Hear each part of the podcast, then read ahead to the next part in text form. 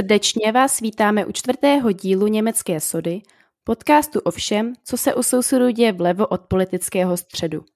Připravujeme ho jako zastoupení Friedrich Ebert Stiftung v České republice ve spolupráci s deníkem Referendum a provázíme vás jim já, Kristýna Dohnalová a moje kolegyně Kateřina Smejkalová. Tento díl nemůže být o ničem jiném než vzniku nové vlády v Německu. Sociálně demokratický kancléř Olaf Scholz byl jmenován ve středu 8. prosince. Jednak ho tedy ještě jednou zevrubně představíme, spolu s ním ale i zajímavá jména v jeho novém kabinetu.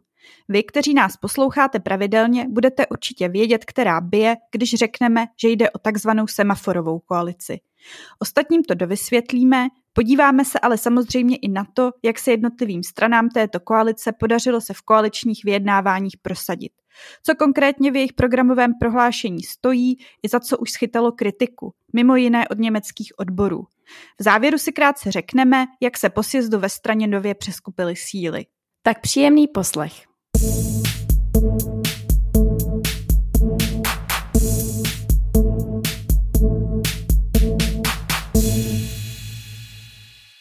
Katko, my jsme si říkali už v minulém povolebním díle, že vznik trojkolice zelených a liberálů z FDP pod taktovkou sociální demokracie SPD, tedy oné semaforové koalice podle barev, které tyto strany tradičně reprezentují, je velmi pravděpodobný. Připomeňme, že konzervativci z dosud vládnoucí CDU-CSU sice ve volbách skončili za SPD jen těsně a trojkoalice pod jejich vedením by čistě početně vycházela také. Protože se ale přece jenom pro ně jednalo o obrovský propad oproti minulým volbám, poměrně rychle se u nich prosadilo poznání, že se pro tentokrát kancléřského křesla musí vzdát a stáhnout se do opozice. Souběžně s ním oznámili po prvních společných poradách i Zelení a FDP, že oni budou vyjednávat primárně s SPD. Celkem zhruba dvouměsíční proces, rozdělený na tzv. sondážní vyjednávání, kdy šlo o to, zda bude schoda vůbec na obecném rámci vládní spolupráce a pak následná vlastní detailní koaliční vyjednávání, vyvrcholil ve středu 8. prosince jmenováním Olafa Scholze spolkovým kancléřem. Protože tak teď o něm budeme při nejmenším nadcházející čtyři roky hodně slýchat, pojďme Katko nejprve ještě jednou představit jeho. Začněme pěkně chronologicky. Olaf Scholz pochází ze severního Německa. Narodil se v Osnabriku a vyrůstal v Hamburku, čemuž někteří pozorovatelé připisují i jeho vystupování, které platí za typicky severoněmecké. Je totiž tak trochu suchar. Nepotrpí se na velká gesta, nemá kdo ví jaké charisma, Není člověk otevřeně emocionální, místy může působit až trochu jako psí čumák. Sám nepochází z vyloženě chudých poměrů. Otec byl obchodním zástupcem vydělávajícím dostatečně na to, aby jeho matka mohla zůstat doma, jak to dlouho bylo v západním Německu obvyklé. Starala se kromě Olafa konec konců ještě o dva další syny. Bydleli ale v Hamburku ve spíše sociálně problematické čtvrti a tak si zřejmě určitou sociální citlivost Scholz odnesl odtud.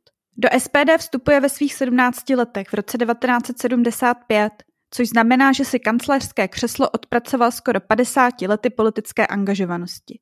Je ambiciozní a od počátku projevuje politický talent. Ve strukturách sociálně demokratické mládežnické organizace JUSOS poměrně rychle vstoupá vzhůru. Je to období vzrušených ideologických debat, kdy mají v sociální demokracii místo ještě i poměrně radikální proudy. Scholz zpočátku patří právě k celkem radikálnímu křídlu, které se vymezuje vůči kapitalismu nebo otevřeně kritizuje NATO. Jinak ale slaví úspěchy spíš jako facilitátor a organizátor, než že by proslul vášní pro velké ideologické řečnění, jako tehdejší předseda Jusos Gerhard Schröder. V roce 1978 začíná v Hamburgu studovat práva. Po dokončení studia a absolvování civilní služby v domově důchodců se stává advokátem. Jako advokát ale pracuje jen v první půlce 90. let, kdy jako specialista na pracovní právo pomáhá východoněmeckým podnikům ubránit se nejhoršímu propouštění v rámci popřevratové transformace východoněmeckého hospodářství. My už ale víme, jak celý příběh dopadl, takže také tušíme, že moc dlouho se asi v advokátní praxi neohřál. Jak se tedy Olaf Scholz stal z mladého politického aktivisty vrcholným politikem? politice je zase aktivnější od roku 1994. Nejprve jen na úrovni Hamburku, aby byl v roce 1998 poprvé zvolen jako poslanec do spolkového sněmu. Tím začíná jeho cesta vrcholovou politikou, poznamenaná je ale hned několika vzestupy a pády. Nejprve si ho Gerhard Schröder povolal do předsednictva SPD, aby z něj v roce 2002 udělal stranického ústředního tajemníka. Tím je ale Scholz natolik spjatý se Schröderem, že při jeho pádu nejprve všechny pozice musí opustit také.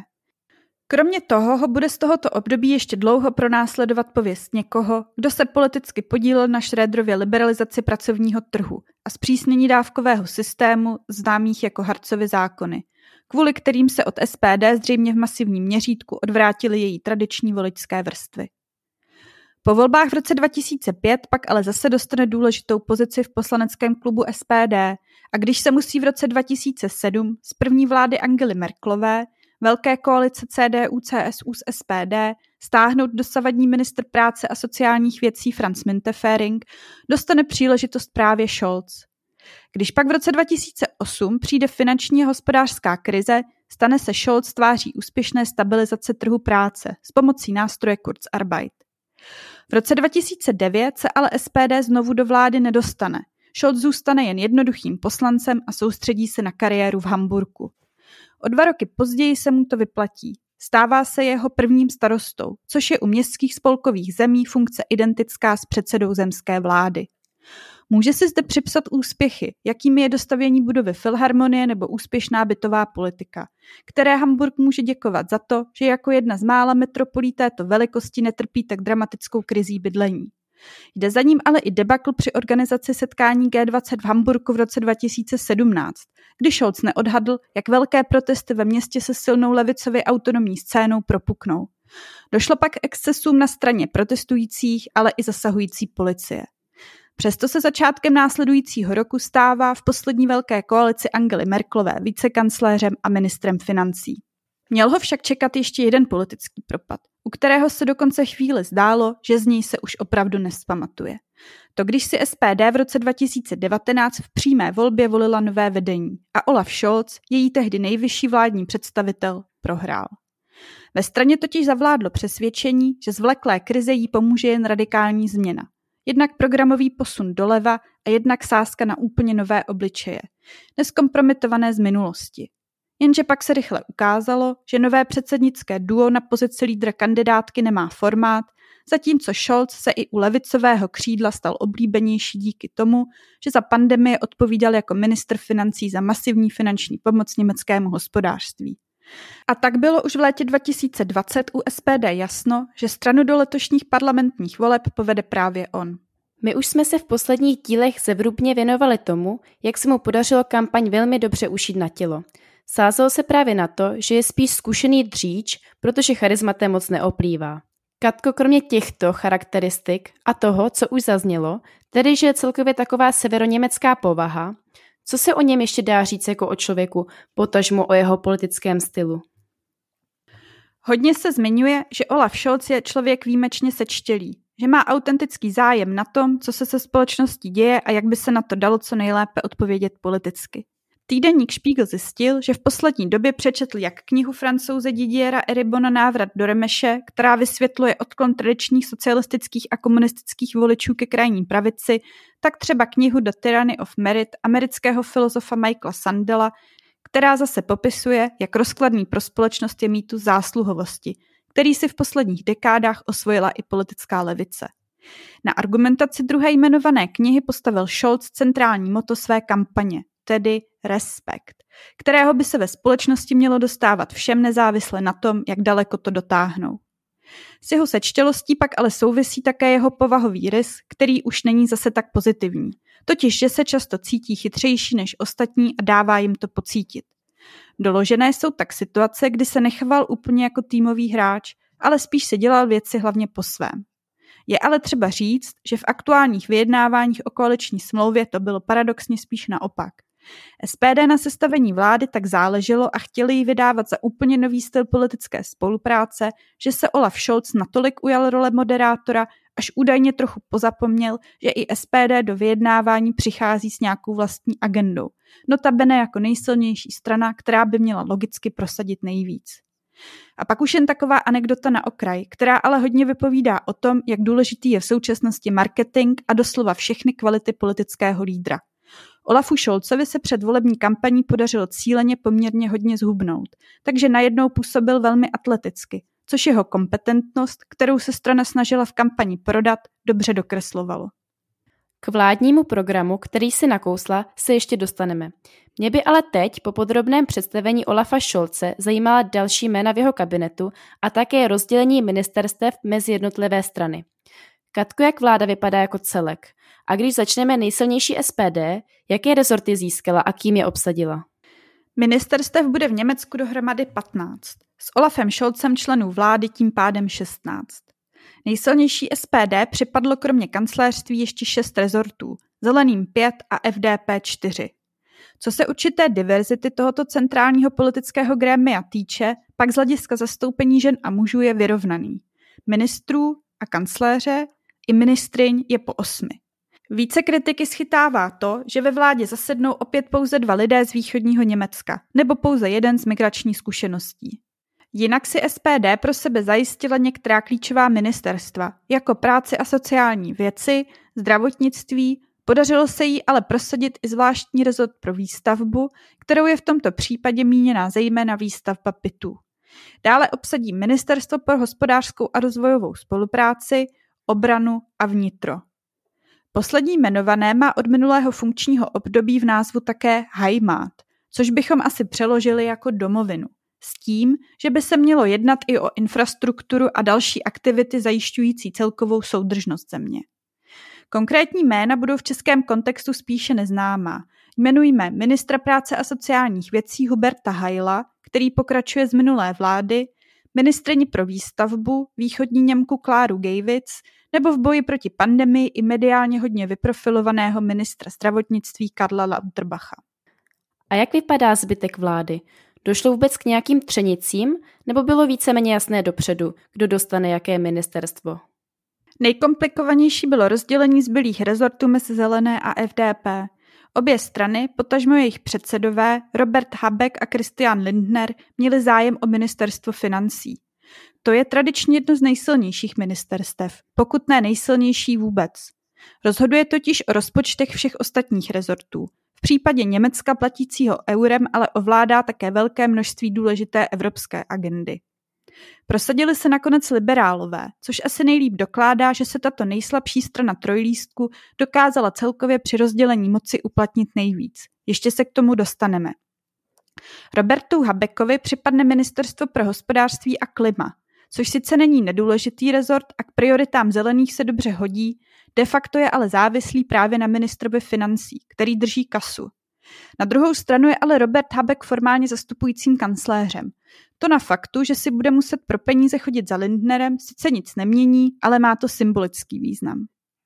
Mimochodem, když se ptala na ten background nových ministrů a ministryň, tak bez výjimky všichni jsou kariérní politici. V Německu v podstatě nepřipadá v úvahu, že by takto vysoké posty zastával někdo s jiným profilem. No a oba zmiňovaní nejsilnější ministři jsou kromě toho vzděláním filozofové. Oproti našim častým manažerům z biznesu by tedy kontrast asi nemohl být větší.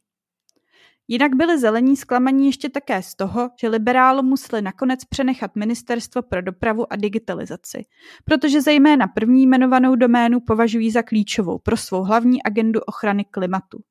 Získali pro svou spolupředsedkyni Annalenu Berbok ale alespoň prestižní ministerstvo zahraničí, kde mohou některé ze svých programových priorit uplatňovat též a jejich politickému zaměření odpovídá i Ministerstvo pro potraviny a zemědělství, které získali pro svého dřívějšího spolupředseda Čema Ecdemira. Tak už se pojďme věnovat právě programovým prioritám nové vlády. Koaliční smlouva má bezmála 180 stran a vyjednávalo o ní asi 300 lidí v 25 tematických skupinách. Koalice si zvolila moto odvážit se k většímu pokroku což je odkaz na sociálně demokratického kancléře Willyho Branta, který vyzýval koncem 60. let uprostřed společenského uvolňování k odvaze k větší demokracii. Jaké plány a principy v koaliční smlouvě najdeme? Předně je třeba říct, že asi nejvíc se podařilo vtisknout jí svůj rukopis liberálům, a to ačkoliv jsou stranou nejslabší. Prosadili si totiž dva klíčové principy, které budou průřezově ovlivňovat velkou většinu zbývajících politických oblastí. Jde jednak o dodržování dluhové brzdy a jednak o kategorické nezvyšování ani nezavádění jakýchkoliv dalších daní. Na obojí přitom bude, jak jsme si už říkali, dohlížet přímo předseda liberálu Christian Lindner na postu ministra financí. U prvního principu dluhové brzdy to je sice tak, že k určité šetřivosti inklinuje v Německu celé stranické spektrum. Říká se, že to je pozůstatek hyperinflace za Výmarské republiky. SPD a zelení, kdyby bylo na nich, by se ale bez FDP přece jen spíš přiklonili k vyšším investicím financovaným ze státního dluhu, protože si Německo má možnost půjčovat za dobrých podmínek a kromě toho se k podobnému pojetí fiskální politiky už pomalu přesunuje i ekonomický mainstream. Místo toho musí nová vláda spoléhat na to, že bude částečně investice financovat ze zvýšených příjmů státního rozpočtu v důsledku ekonomického růstu, částečně, že budou pokryté soukromými aktéry a částečně, že se zadluží veřejné instituce a firmy, jejichž rozpočet se do toho státního nezapočítává. Například u německé odborové centrály DGB přesto vyvstává otázka, zda to bude stačit a jako varovné vnímá, že většinou investice nejsou doposud nějak detailně vyčísleny. Vůbec nejvýznamnějším triumfem FDP je ovšem otázka daní. Kategorické odmítnutí jakéhokoliv zvyšování udělalo čáru přes předvolební plány jak zeleným, tak i SPD. Obě strany měly v programu například ulehčení nízkopříjmovým domácnostem a středním vrstvám, kterého se museli vzdát, protože výpadky není z čeho financovat. Kledu museli poslat i své plány na zvyšování majetkových či dědických daní. V Německu přitom panuje poměrně vysoká příjmová a ještě vyšší majetková nerovnost, se kterou toho má vláda v plánu udělat poměrně málo, pokud nepočítáme zvýšení minimální hodinové mzdy ze stávajících 9,60 na 12 euro. To je sice docela vysoké zvýšení, o jeho potřebnosti se ale mluví už celkem dlouho a byla na něm mezi stranami schoda – což znamená, že spíše narovná očividné zaostávání nejnižších mest, než že by nějak výrazně narovnávalo nerovnosti. Nelze se divit, že právě absence větší daňových reform, které by vedly k celkově spravedlivějšímu daňovému systému, tvoří klíčový bod kritiky například zase ze strany německých odborů. Dá se tedy na koaliční smlouvě vyzdvihnout nějaké jiné opatření, které by mělo sociálně demokratický rukopis? Vyzdvihnout je určitě třeba ambiciozní plány v oblasti bytové výstavby, za kterou bude i odpovídat z hlediska obsazení rezortů právě SPD. Koaliční smlouva obsahuje cíl postavit za funkční období 400 tisíc nových bytů, z čehož by čtvrtina měla vzniknout s veřejnou podporou a tím pádem i sloužit těm skupinám obyvatelstva, které nedostupností bydlení trpí nejvíc. Je to velký úkol, který kdyby se podařil, bude představovat obrovský politický úspěch. Samozřejmě zároveň konkrétní slib znamená také potenciální past. Bude velmi dobře změřitelné, zda se ho podařilo či nepodařilo naplnit. Vedle toho se bohužel nepodařilo nějak posílit regulaci nájmu, která sice v Německu existuje, je ale natolik nefunkční, že to například v Berlíně vedlo až k nutnosti přistoupit k úplnému zmrazení. Potažmo tlaku dokonce až na vyvlastnění největších společností podnikajících v tomto segmentu. SPD se také podařilo prosadit nezvyšování věku odchodu do důchodu a zafixování výše důchodu na 49% průměrné mzdy. V rámci kompromisu ale musela přistoupit na to, že se nově bude část veřejného důchodového spoření investovat na finančních trzích. V plánu je také posílení kolektivního vyjednávání a určitá reforma dávkového systému, která je ale z velké části symbolického rázu. Centrální podpora pro nezaměstnané a nízkopříjmové už by se neměla jmenovat Hartz IV, což má v Německu extrémně špatný zvuk, ale Bürgergeld, tedy něco jako občanský plat. V jeho rámci by se také nově mělo ku příkladu upustit od sankcí, které dosud byly často zleva kritizovány. Na jednu stranu má být dávka určitým existenčním minimem, na druhou stranu jsou z ní ale povolené srážky, například pokud člověk bez omluvy nepřijde na schůzku na úřad práce. S nějakým masivnějším navýšením, po kterém se také už delší dobu volá, se ale nepočítá. SPD se musela také vzdát svého požadavku na ukončení dvoutřídního zdravotního pojištění, kde existence soukromé obce vedle té veřejné dlouhodobě diskriminuje v přístupu ke zdravotní péči běžné zaměstnance ve prospěch úředníků a bohatších vrstev. Zejména FDP však na zachování tohoto systému trvala. Celkově komentátoři konstatují, že vše tak trochu působí dojmem, jako by SPD stačilo mít po letech zase kancléře. Olaf Scholz údajně působil při přípravě vládního programu spíše jako moderátor než jako někdo, kdo se snaží prosadit také nějakou vlastní agendu. K překvapení většiny, která očekávala, že si bude SPD spíš blíže se zelenými, nad to očividně vyjednávači SPD stranili spíš FDP. Původně se přece mělo za to, že nejtěžší to bude mít spíš FDP, protože mezi SPD a zelenými jsou větší ideologické překryvy. Jak to tedy vypadá s tím, co se podařilo prosadit zeleným, když říkáš, že SPD moc nepodržela? Obecně jsou zelení skutečně považováni za ty, kterým se vyjednávání vyplatila nejméně. A to ačkoliv ve volbách skončili před FDP.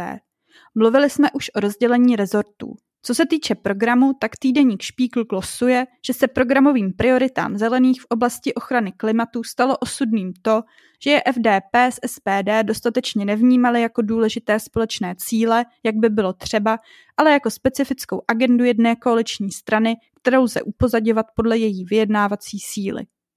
Ve vládním programu není sice různých klimatických opatření vyloženě málo, nicméně jsou často formulována buď nezávazně, Odstoupení od těžby a spalování uhlí se tak má stát do roku 2030 v ideálním případě, nebo není zřejmé, kolik se na ně alokuje peněz a odkud se vezmou. Původní požadavek Roberta Habeka, aby měl jako ministr odpovědný za boj s klimatickou změnou jakési klimatické veto, které by mu umožnilo zablokovat cokoliv z dílny jakéhokoliv z vládních kolegů, pokud to klimatu škodí, se do vládního prohlášení nedostal. Místo toho se zavádí povinnost jakéhosi klimatického mainstreamingu, který však zůstává v odpovědnosti jednotlivých rezortů. Na druhou stranu je ale pravda, že třeba ve srovnání se stavem české debaty a plány české vlády je to pořád hodně. Nová německá vláda počítá například s uhlíkovou neutralitou již do roku 2045. Zelení se ale třeba také museli vzdát svého požadavku na omezení povolené rychlosti na dálnicích, které poněkud raditně u sousedů zatím neexistuje. Zelení v něm viděli jak konkrétní příspěvek ke snížení emisí, tak určitý symbolický krok pro oslabení výsadního postavení automobilismu v německé společnosti. I na to musí prozatím zapomenout. Tak to máme, myslím, dobrý přehled. Dodejme ještě, že koaliční smlouvě a tím i účasti všech stran ve vládě se dostalo od jejich členských základen velké podpory. FDP a SPD o nich hlasovala na sjezdech, zelení nechali své členky a členy hlasovat napřímo. Vláda nastupuje s poměrně velkým entuziasmem a Olaf Scholz se zakládá na tom, že by měla nově nastavovat leťku toho, co to znamená dobré vládnutí. Chce sázet na konsenzus a dopřát každému z koaličních partnerů dostatek politických úspěchů. Sebevědomně počítá s tím, že vytvořil politický projekt, který nebude vládnout jen jedno volební období, ale minimálně celou příští dekádu tak, aby všechny své plány mohl dotáhnout.